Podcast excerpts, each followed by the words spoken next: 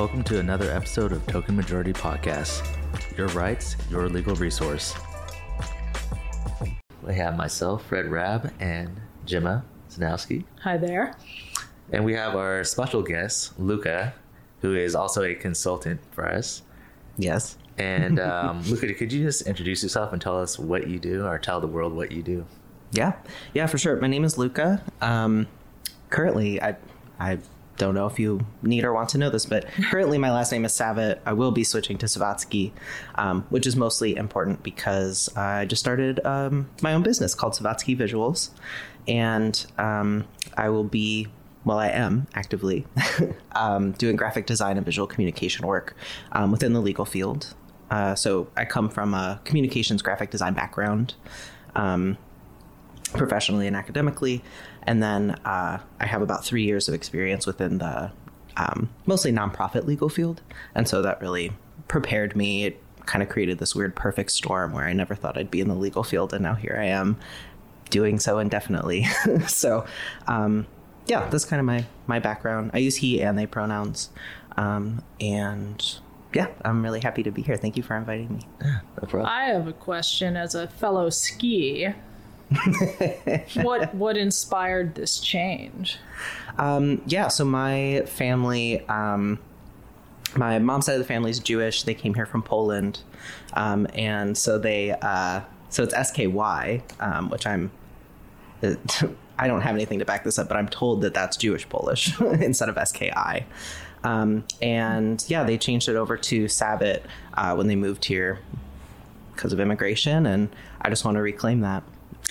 That's awesome. Yes, that is true. When my dad immigrated from Poland and we're in SKI, mm-hmm. there was talk about changing the last name to a maiden name from the family Ripka because Ripka was just mm. going to be easier to pronounce and for people to put on paperwork, uh, and that I don't I, I don't I don't think I love that reasoning behind changing your last name. It's kind of sad. Mm-hmm. But um, you know, we kept it, and obviously, people do mispronounce my name all the time. So, yep. welcome to the club, Luca. Weirdly enough, I think people know how to pronounce Savotsky better than they know how to pronounce Savitt because it's Savitt, Savo. People think I'm French. so cool. So, just going back to your work right now, mm-hmm. could you just tell us a little bit about some of your projects that you have or a big project that you're working on?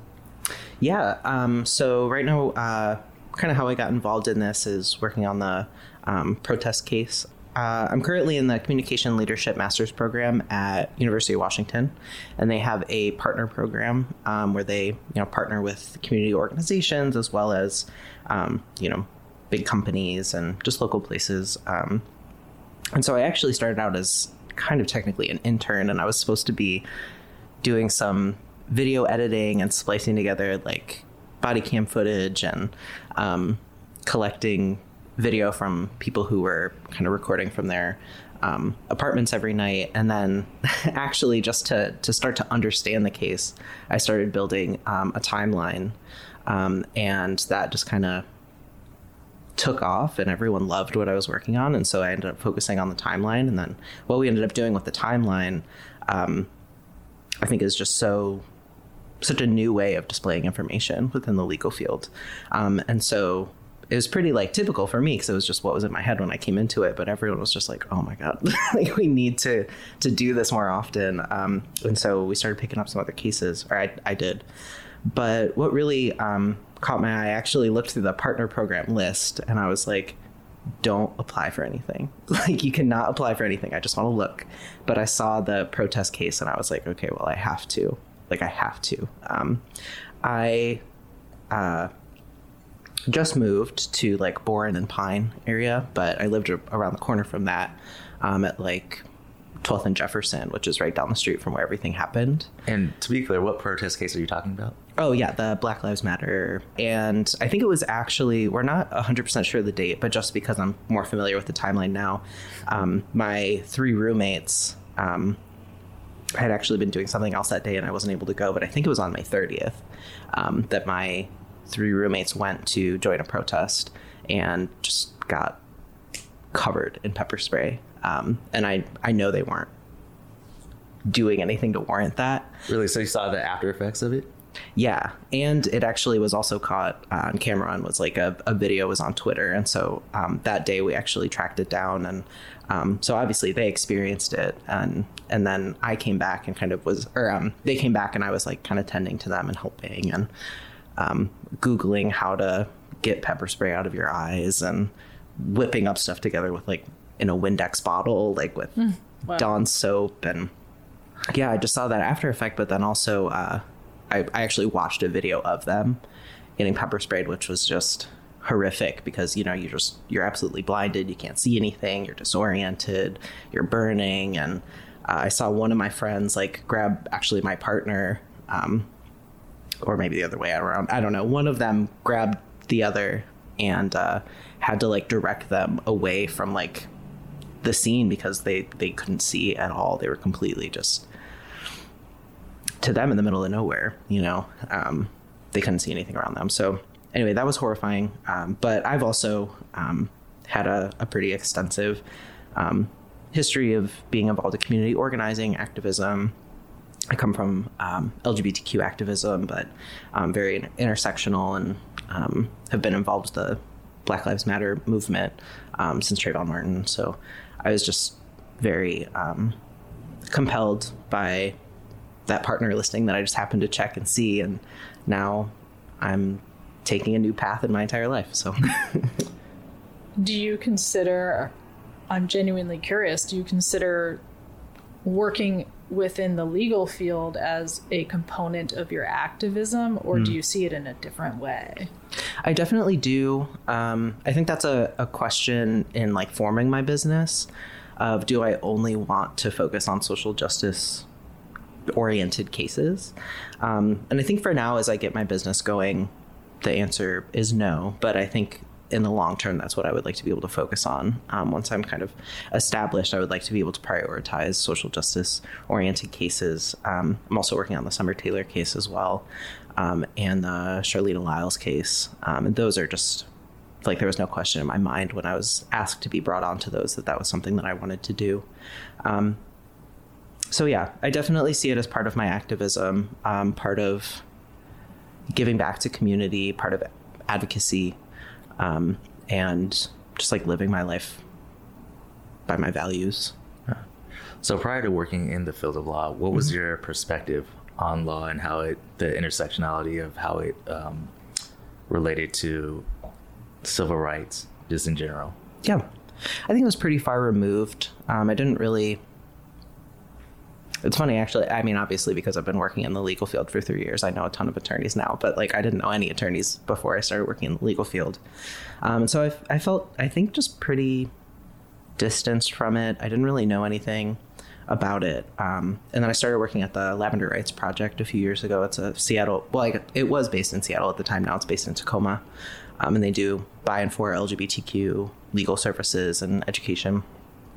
And um, part of their mission is is really like breaking down those gatekeeping barriers that keep people from understanding um, and upholding and advocating for their own rights and the rights of loved ones and community members.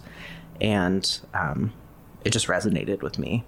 Uh, and I was like, wow. And especially as like a, a communications professional, I was like, this is something that's missing. Like, this is a communications problem is that people aren't able to access information so that they can advocate for themselves and others.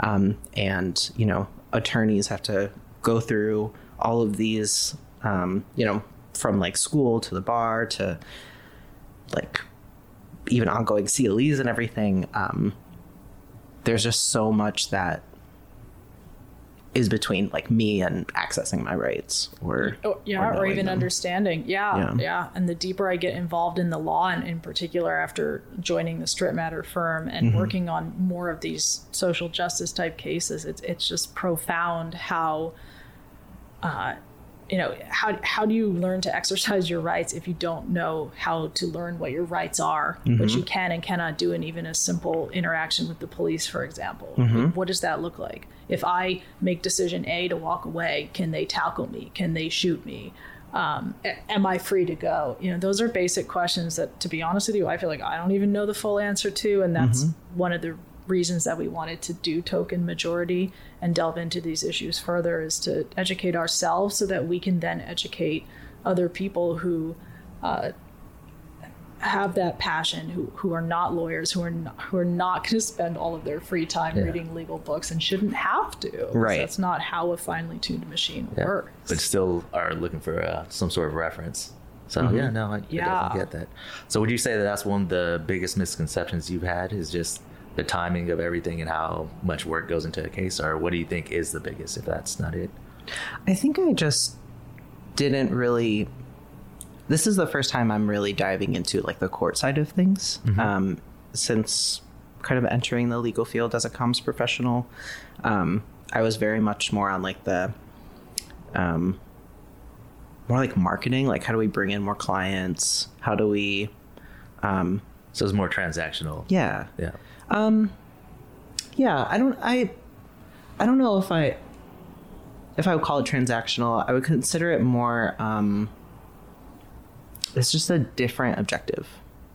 Um, I think my objective for the past few years has been um, increasing like name and brand recognition, which is really important for nonprofits because then people, um, you know, if you don't have that communication to get your name in front of potential clients, then, you know, not only do you not have clients, but then those clients don't get help. And so that I think was my objective was ensuring that people who needed help at least knew of the resources through which to seek it. And I think now my objective has shifted to, um, I think contributing to the advocacy that happens in the courts, and and through my business, I don't only want to do, um, you know, kind of like timelines and graphics and stuff for opening and closing um, statements, but I also want to continue that public education. Uh, so I want to work with nonprofits. Um, I've been working for the past year. I actually just left. Um, I've been at Northwest Justice Project, and I was the social media specialist. And a lot of what I did was work with the Washington Law Help team.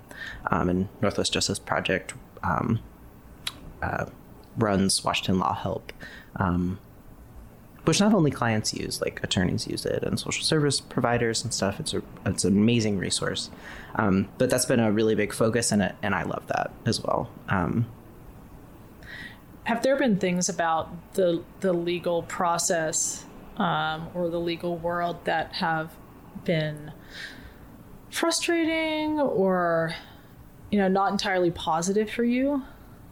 Yes, I think uh, I think it's mostly like um,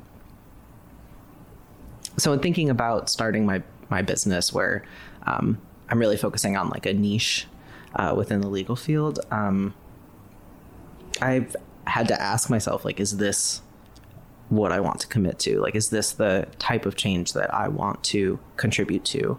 Um, because the the legal field from courts to um, you know mass incarceration to racial profiling to you know everything that, that we're really like working against in a lot of these cases we're working on together. Um, it's not justice for a lot of people. Like that's not what justice looks like for a lot of people. And like do i personally would i want to contribute to um, you know incarcerating someone you know is that and and i think that's what i love about being able to have my own business is i get to choose. I get to make that distinction for myself um, and and try to understand like what are different ways that we can seek justice within and outside of the legal field. And just because i you know want to focus my career and my work within the legal field i can still do my own advocacy outside of it. Um, so i i think that the the legal field is one of just so many strategies. Um, and I don't want to dismiss it completely, especially with, you know, with this Black Lives Matter case. It's just like unheard of what we're doing. And so that feels great to like use the systems that are in place right now, even if, you know, I want to eradicate, you know, those systems um, we still have to work within them right now, and that's still one way of of trying to have resolution or closure or whatever it is that the clients were advocating for or seeking through. Yeah. No, on that same point, I uh, I have a different background. Uh, like you, I wasn't always in law. I had a business background. I was a banker before. Oh, So I guess one of my biggest, I wouldn't say issues, but surprises when I came to the field of law is just how inefficient uh, the legal field is compared to business. Like if it's in business, if it makes money or if it's just better, um, things change really quickly. Versus law, you have to literally pass pass laws or have a judge make some kind of common law. And even then things get implemented very very slowly as well as the pace of litigation. So that's one thing that was kind of a surprise and a, a somewhat letdown to coming into the field of law but it is nice um, like you said working within the system to change it and actually seeing your work have a real impact on the lives of other people and knowing that what you do will impact people for years to come. Yeah. so that's that's really big. That's really nice.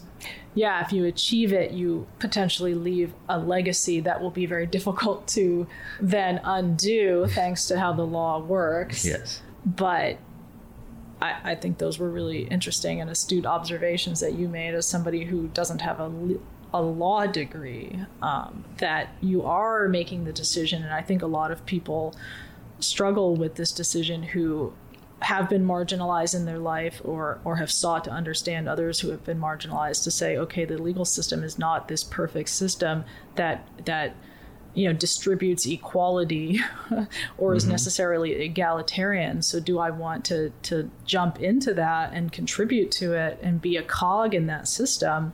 Or do i want to try to approach change from the outside? And i think that's the age old question is do you want to sit on the inside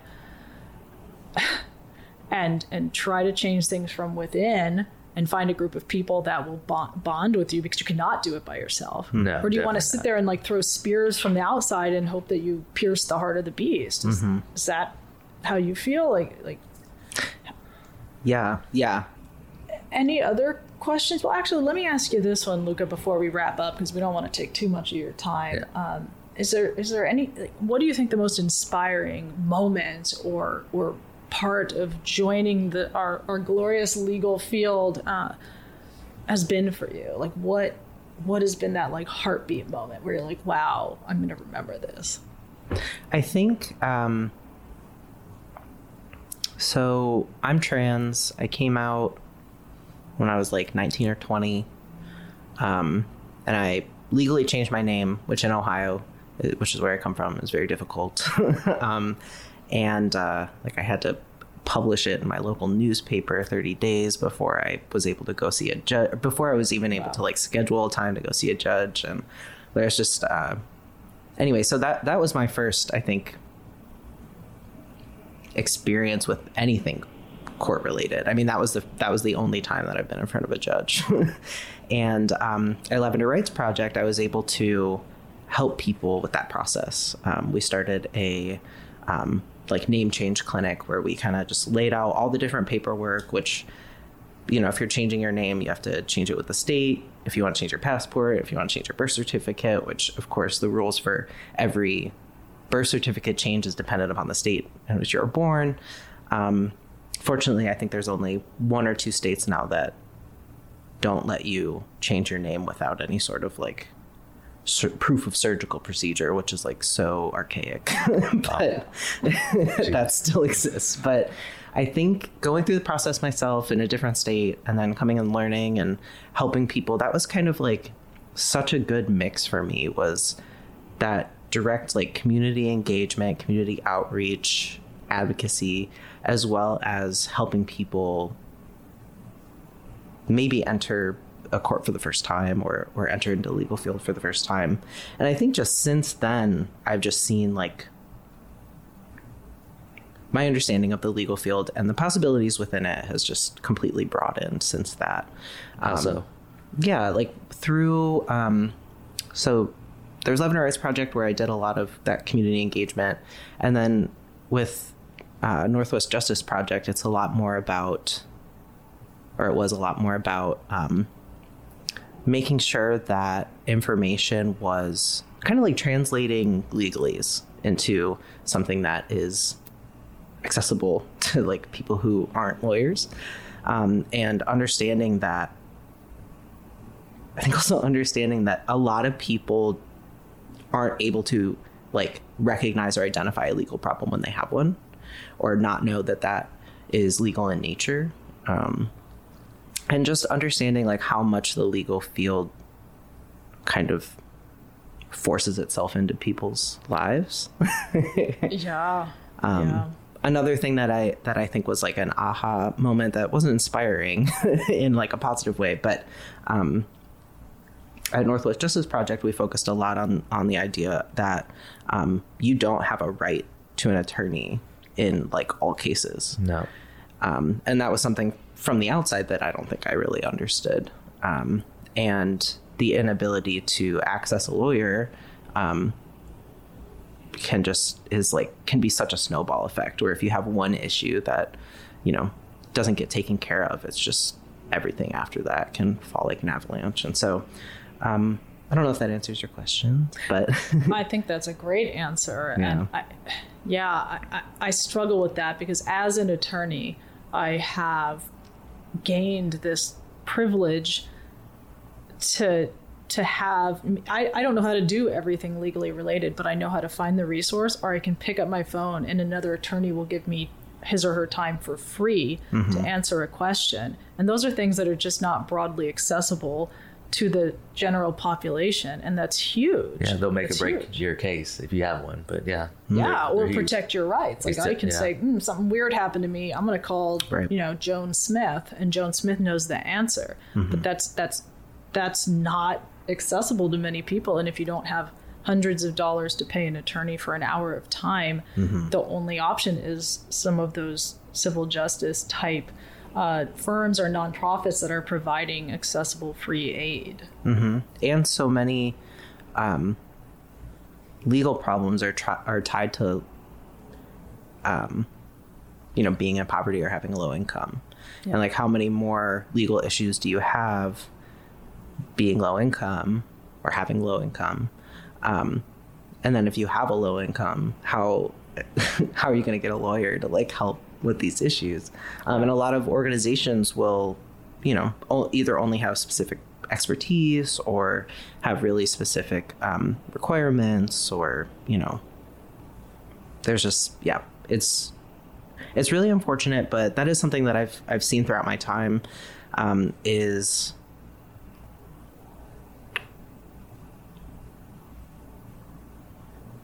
kind of like the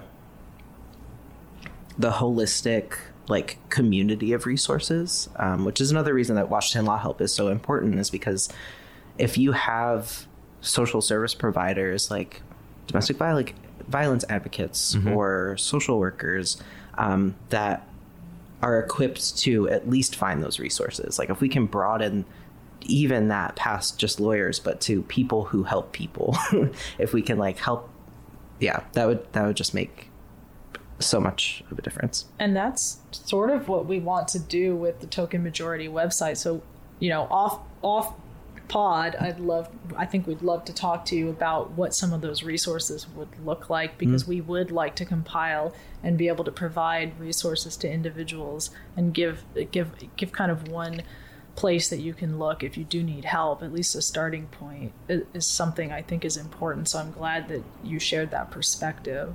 Yeah. um, and i guess you know, I, I, I want to I, I want to wrap it up because I don't want this to, you know, go crazy long Mm-hmm. uh, into the day because we do have to convince people to listen to another one of these, even though this has been very, very fascinating. very interesting. Yeah. We'd love to have you back. So thank you. Um, yeah But I would like to ask you, just as a last question, Mm-hmm. if if you, as a, with all your life experiences and perspective, and also someone without a law degree sitting here with us, what would you tell lawyers is like the one one pivotal piece of advice that you would want lawyers to understand about the community they're act, interacting with around them?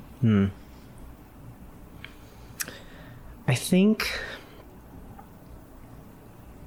I would say try to remember what it was like before you were a lawyer.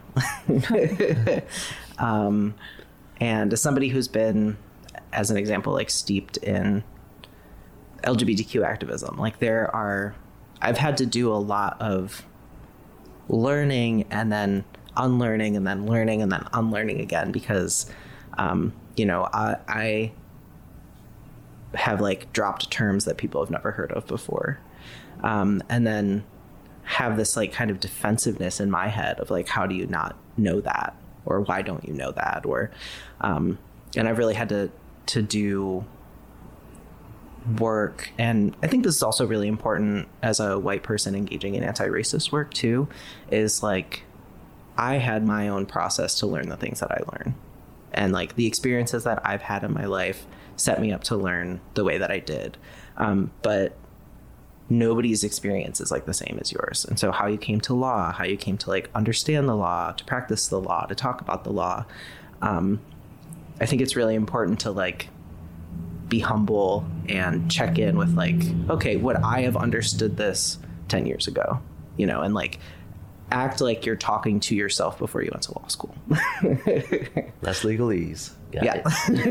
yes. I'm no have legalese. No legalese. All right. I mean, I've been in, I've been working within law, and like I said, I haven't really been exposed to courts all that much, but like I'm still kind of confused by like the most basic terms, like litigation and plaintiff and defendant. Like I have to still think about it in my head. You know, that's not. It's like learning a language. It you is. know? It's a completely different language. No. Yeah, yeah. I, I'll be I'll be real. There's still some legal terms I have to Google, so you're not alone. Same here. it happens.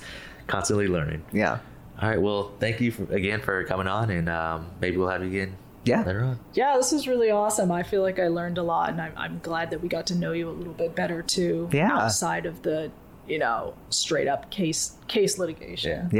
Yeah. And Zoom rooms. Yes, Yeah. exactly. Cool.